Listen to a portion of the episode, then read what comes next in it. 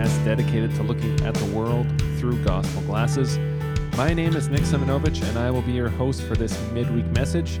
Just a reminder Maddie has not left the podcast, he's just taking a short little break as he gets some other work accomplished. So, in the meantime, for the next couple weeks, you'll still have to tune into me, and hopefully, you'll be edified by the content that we put out. This midweek message, I want to talk about the church just as sort of a little bit of an introduction, but more importantly, who is building the church. And I want to bring this up because scripture talks about the church in a few different ways, talks about it as a building, uh, a body, um, and that's why I want to talk about it as a building, because there is great metaphor brought up by the description of the church as a building. And there's some great lessons we can learn from that as well. And that's going to play itself out in great importance into how we understand our role in the church and how we are to understand our role in the world as members of this church building. So, the first thing we should ask in this idea of the church as a building is who's building it? Are we the ones building it? Are we the ones that are chiseling away or laying the foundation, putting up the cornerstone that's necessary for it to lay straight and true and be built upon? Or is there somebody else building the church?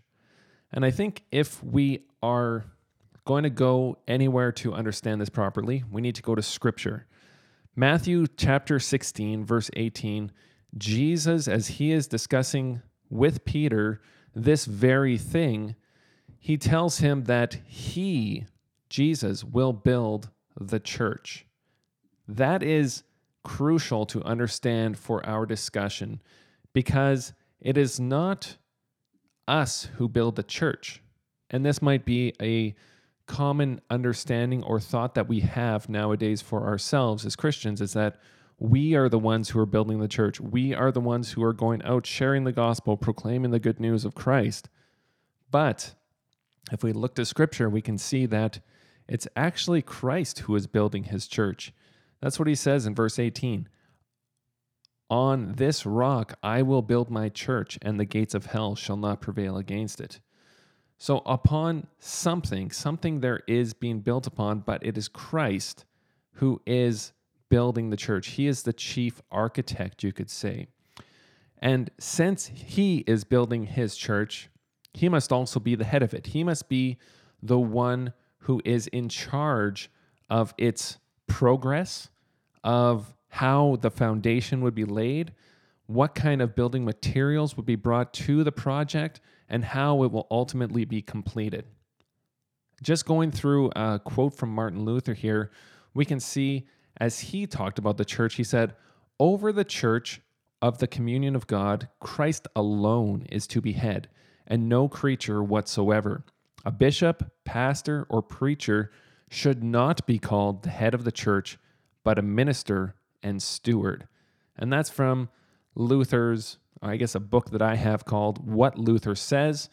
Very big book, and just a bunch of different quotes and ideas, thoughts that Luther had along his journey as a Christian, just to better understand what his thought process was on certain topics, different uh, theological concepts as well. And this is what he talks about when he talks about who must be the head of the church. And it can't be pastors, preachers, evangelists, ministers. They're only to be called ministers and stewards because there is another head which they are to submit to. So if we have this understanding that the church is a building, well, all good buildings have foundations. And in the past, well, out of if you were to build a building, you probably would have built it out of stone. You would first start off with a cornerstone. And this cornerstone was to be the chief object, the most important object in the building process, because this stone is to be perfectly square not a fraction off on any side, no imperfections, so that the building, as it is being constructed, constructed would be square and true and not needing adjustment over the course of the building process to try and hide all the inevitable outcomes of a poorly constructed cornerstone. So, This cornerstone, when you think about the building process, is the very first part of it. And then from there, you'll be able to build properly and to the best possible outcome if that cornerstone is true and good. So we have now understanding that there's a building and there is the importance of a perfect cornerstone to be the starting point. Christ, as we have already discovered, is the head of the church. He is the one who is commissioning the building of it. He's also the one who is building it, he's bringing it to pass. But scripture also calls Christ the cornerstone of the church. And that's something we can glean from Ephesians chapter 2, verse 19 and 20, where it talks, when Paul's talking to the Ephesian church, he's talking about how we are united in Christ, that we are one in Christ, that we used to be alienated from God, but now we have been reconciled to Him in Christ.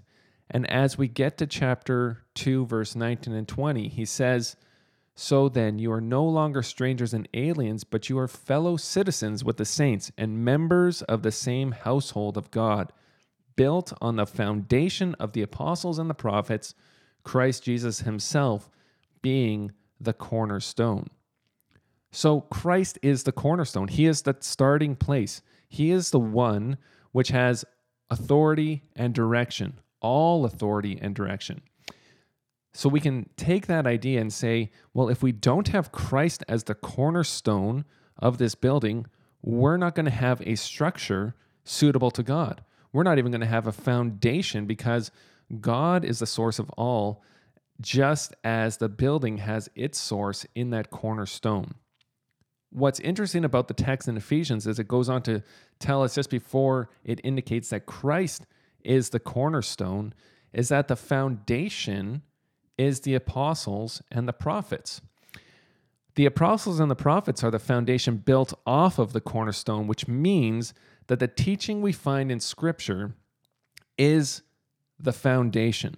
Because God is that source of truth, He then chose men in both what we can say is the Old Testament and the New Testament, to be vessels to proclaim the truth to all of God's people. This word is found in many different forms. There's very different varying genres in scripture. But there's one overarching message in them all, and it all points to the redemptive narrative of God since the fall of Genesis chapter 3, which ultimately leads to a beautiful marriage supper of the bride and groom when Christ, the cornerstone, returns to complete to a complete the church and enjoy a marriage banquet, even you could say a feast. So we have Christ as the cornerstone, we have the apostles and the prophets as the foundation. What's important that we understand about a foundation is that it's only laid once. It is not repeated time and time and time again. So when we look to scripture, that is the foundation. We have Christ as the cornerstone, the source of all, but we also have Scripture, which is God's word to men to indicate his plan of redemption. From that point, so once we have that cornerstone, and then we have that foundation of the apostles and the prophets, we can then build upon that. We can build ourselves up into the holy dwelling place of God. But if we don't have the cornerstone, if we don't have Christ as the source of truth, if we don't have the foundation of all of Scripture to be built upon, that solid, firm foundation, we are going to be a mess. We are not going to be able to be a building suitable to God. So, the only way that we can truly be members or part of this building as Christians is if we are building upon the sure foundation of God's word. First Peter, so Peter's first epistle in chapter 2 verses 8 or 4 to 8, he talks about how we are living stones. And these stones are being placed onto the foundation and even upon many other stones which came before. We can think of that as being those who, from the fall, being Adam and Eve, all the way to the consummate glory when Christ returns, these are all people, stones being placed upon the foundation for this beautiful church building, as it were, which is going to bring glory to God. In verse 4 of chapter 2 in Peter's first epistle, he says, As you come to him, a living stone, rejected by men, but in the sight of God chosen and precious, you yourselves, like living stones, are being built up as a spiritual house to be a holy priesthood, to offer spiritual sacrifices acceptable to God through Jesus Christ. For it stands in Scripture Behold, I am laying in Zion a stone, a cornerstone, chosen and precious, and whoever believes in him will not be put to shame. So the honor is for you who believe, but for those who do not believe, the stone that the builders rejected has become the cornerstone, and a stone of stumbling and a rock of offense. They stumble because they disobey the word as they were destined to do. This text is so important as we understand the idea of the church as a building, because in it we are seeing that we are living stones being put into the building. We're not put there to sit and do nothing, to be idle but we are to be active. And the way that we are placed into this building is through faith. Not faith in ourselves, not faith in something we do, not faith in a religious system, but faith in Christ. This text in First Peter talks about how it's an honor for us who believe because we are going to be placed into this spiritual house of God to offer spiritual sacrifices which will be acceptable to God through Christ. So, as we live obedient lives in faith, offering all to God, we are accepted because we are united to Christ. If we, on the other hand, reject Christ, if we are like those in first century uh, Israel who heard the message of Christ and said, that's not my Messiah. That's not the one that I'm going to trust in for my redemption, for my salvation, to be reconciled to God in. That's not my Savior. Then, verse 7 is that great warning. The stone that the builders rejected has become the cornerstone, a stone of stumbling and a rock of offense. They stumble, it says, because they disobey the word. They reject the cornerstone, they reject the foundation of the apostles and the prophets, and they seek to make their building stand on sinking sand. That's why that parable that Jesus talks about the, the one who builds his house on the rock and the one who builds his house on the beach sand, when the same storm comes against it, which one is going to stand? It's impossible for the one on the sand to stand strong because it doesn't have a foundation which can secure it in place. Not only that, if it's not built upon the rock, it's not going to be able to withstand even the slightest breezes at time because that can begin to shift it into the sand and take away its integrity so that it will crash and fall and break into a million pieces. So when we think about this once again, it is only through faith in Christ that we are brought to be part of the body of Christ, the building, the building, the church. And it's necessary that we understand that this only comes about through the preaching of the word about Christ. Romans 10 17 is the text we need to remember for this because faith comes through hearing and hearing through the word of Christ if we do not hear the full testimony of Christ given to us from Scripture that we are dead in our trespasses and sins, and we deserve the wrath of God for all eternity because we have sinned against Him. But the only way we can be reconciled is through what Christ has done if we do not hear that message that God is merciful and gracious and kind and will reconcile us to himself through the work of his Son, if we reject that and go our own way, we cannot expect to be part of this eternal building which God is doing. We can only expect to be separated from Him, cast under His wrath for all eternity, with no hope of ever being released. We will never be engrafted into that building if we do not, when we hear the message here and now, turn from our sins, repent of our sins, and trust in Christ. So, if Christ is the cornerstone, or I should say, since Christ is the cornerstone, the Word of God is the foundation, and we people, Christians, are being added to the structure day by day through the truth revealed in Scripture, who decides what happens with that structure?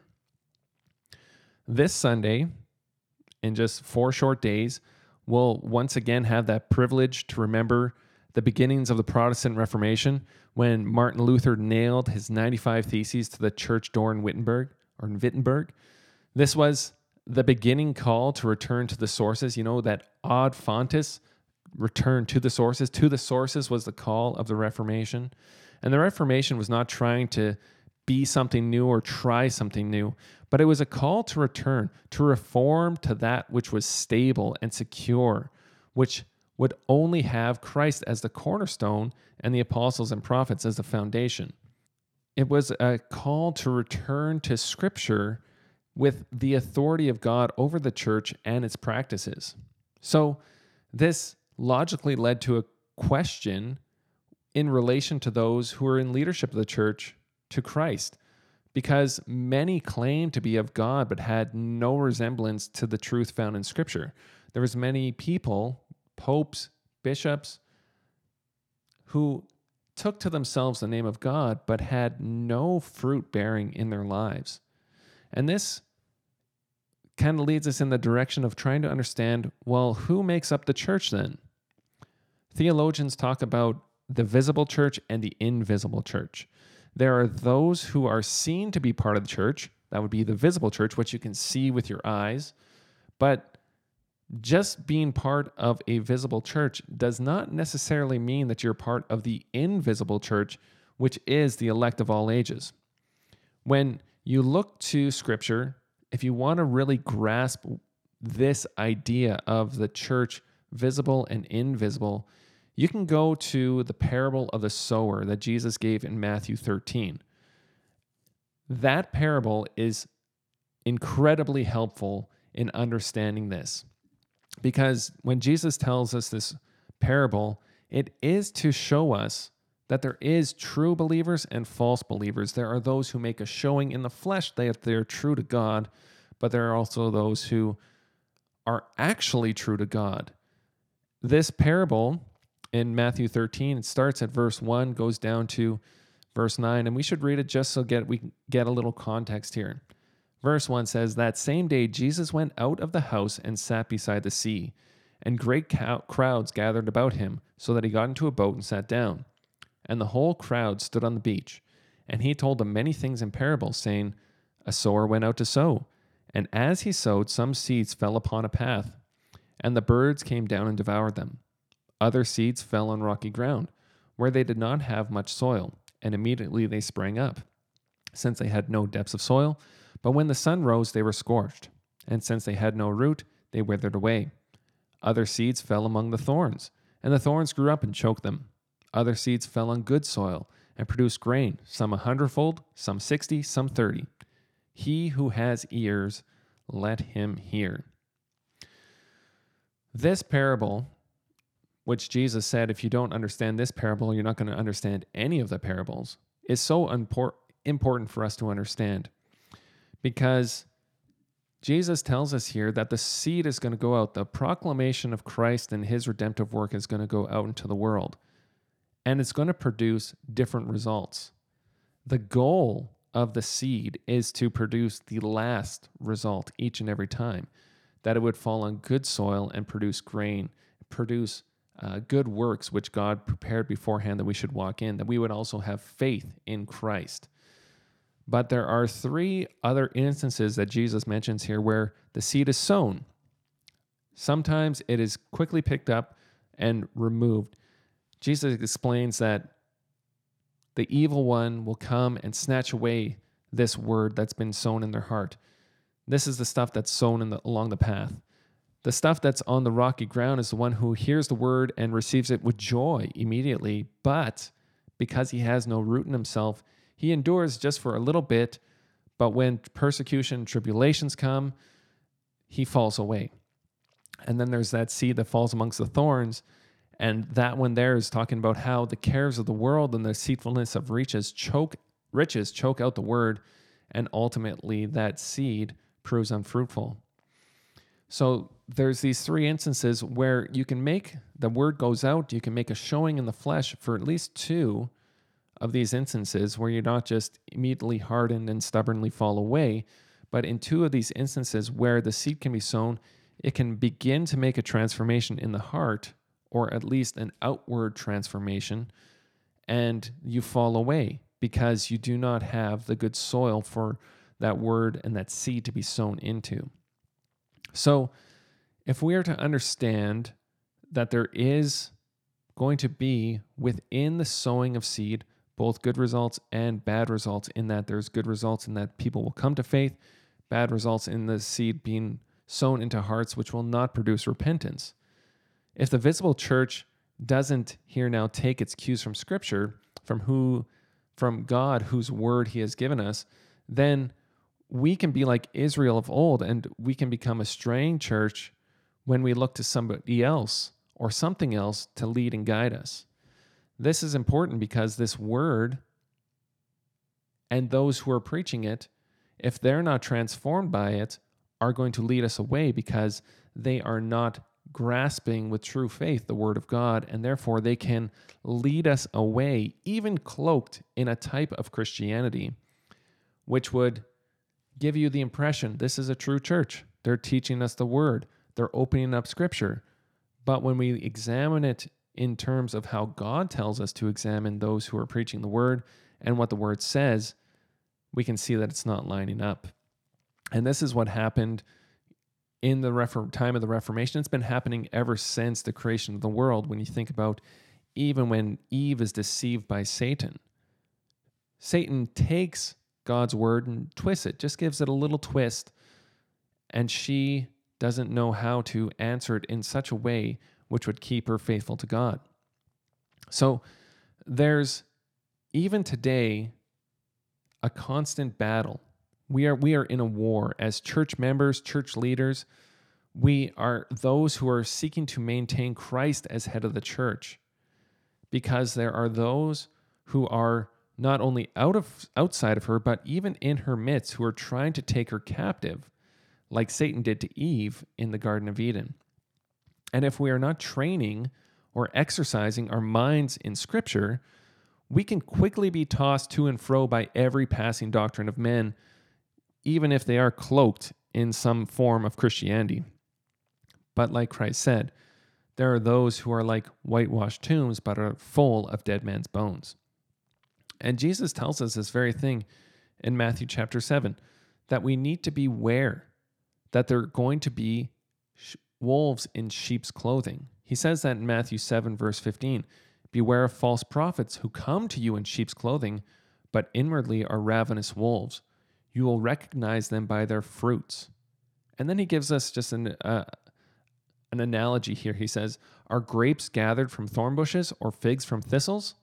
So every healthy tree bears good fruit, but the diseased tree bears bad fruit. A healthy tree cannot bear bad fruit, nor can a diseased tree bear, bear good fruit. Every tree that does not bear good fruit is cut down and thrown into the fire. Thus, you will recognize them by their fruits. So, Christ gives us a warning here that we need to beware of false prophets. We know that from the testimony of the New Testament, when you look at the book of Acts and then you go into the epistles, Paul's epistles, even into the book of Revelation, there are those who are coming into the church with a false gospel. And if that false gospel is believed, then that church will become apostate. They will become those who do not truly have Christ as their head. This is something Paul talks about as he's preaching to the Ephesians in the book of Acts. In Acts chapter 20, verse 29, he talks about that we need to, or 28 and 29, he says, Pay careful attention to yourselves and to all the flock in which the Holy Spirit made you overseers to care for the church of God, which he obtained with his own blood. Verse 29 I know that after my departure, fierce wolves will come in among you, not sparing the flock. And from among your own selves will men arise, speaking twisted things to draw away the disciples after them. Therefore, be alert. We today must heed these same warnings because we're not immune to false teachers who may come in to upset the church of God. Here in Canada and around the world, there have been many who have twisted scripture to say that the most loving thing to do in our day and age is to separate from one another. That we need to stay apart to show our love for one another. And many have bought this lie, hook, line, and sinker. But Paul says we need to pay careful attention to ourselves and to all the flock. So if we are going to be good students of Scripture, if we want to be those stones, those living stones put into the church of God, built upon the foundation of the apostles and the prophets, with Christ as that cornerstone, we need to start being more mindful of what is happening in our day and age. We cannot put a blindfold over our eyes and pretend like there is no war that is being waged in our day and age that we are totally okay and there is no threats coming to the church of God. To do this, to have this frame of mind, is foolishness. And we must not be foolish because God has given us a spirit of wisdom.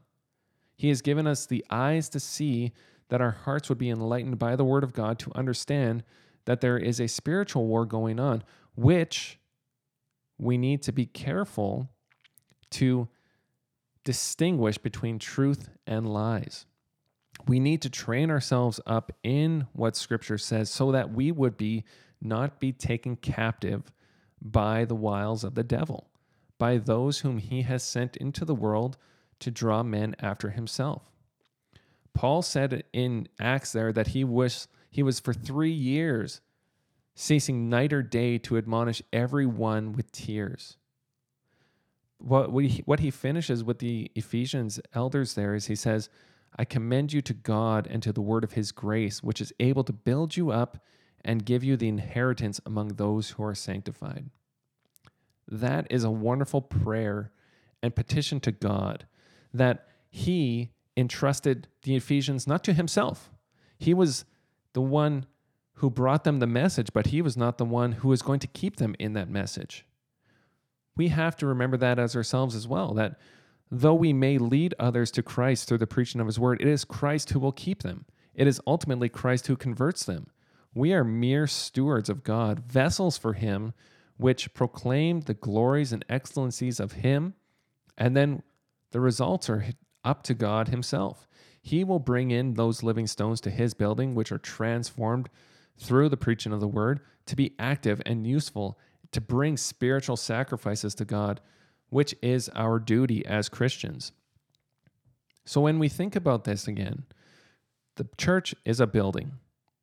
It is a building with Christ as the cornerstone, perfect, without any flaw. The foundation is the Word of God that, that's given to us through the testimony of Scripture by the apostles and the prophets. And us, as we take hold of Scripture, as God, by the Holy Spirit, takes this word and plants it deep in our hearts, we become those or those stones in this building, which will culminate into a glorious building for God, for His honor, for His glory. We cannot allow anybody inside or outside of the church to pull us away from the one truth which can save us, which may bring us something new, something exciting, something which will tantalize our flesh and feed our desires we must lay hold of Scripture, hold fast to it, and reject any authority, whether in the church or out of the church, which would lead us away from Christ. This may be costly, but it is a cost which we must be willing to pay if we want to remain faithful to Christ. He told us that there would be sufferings, trials, tribulations, which we would have to go through as Christians. We have to figure out as Christians not so much what the cost will be of following him. It can certainly be death. That's the worst men can do to us. But we need to count the cost of what it means to be faithful to him here and now so that we don't compromise the word, compromise our faith, and find ourselves straying away from him and rightly deserving his chastisement. We know we fail and sin every day, but we need to lay hold of Christ, look to him who is the author and perfecter of our faith, and persevere to the end, holding fast to his word, having Christ as a head, him who has perfect authority, who gives us perfect gifts each and every day, and to whom we can go to and ask for wisdom so that we would know how to live as Christians in this present evil age. But that'll do it today for our midweek midweek message here on the Great Exchange. Want to thank you all for tuning in. If you have any questions, send us an email, the Great Exchange Podcast at gmail.com.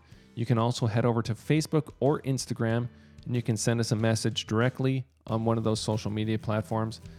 We know as well, and I just wanted to finish off with this, that there's been a lot of issues with Spotify and getting our feed, our, our podcast feed on it. I apologize. We're still working that out with them. We hope that that will be fixed soon. But in the meantime, if you don't have an Apple phone, if you're if you don't have Apple Podcast, you can still go on Stitcher. You can also go to Owltail, and of course our website, thegreatexchange.ca, which has all of our episodes there for you to enjoy. But that'll do it for this midweek message. And as we say at the every end of every single episode, it is finished.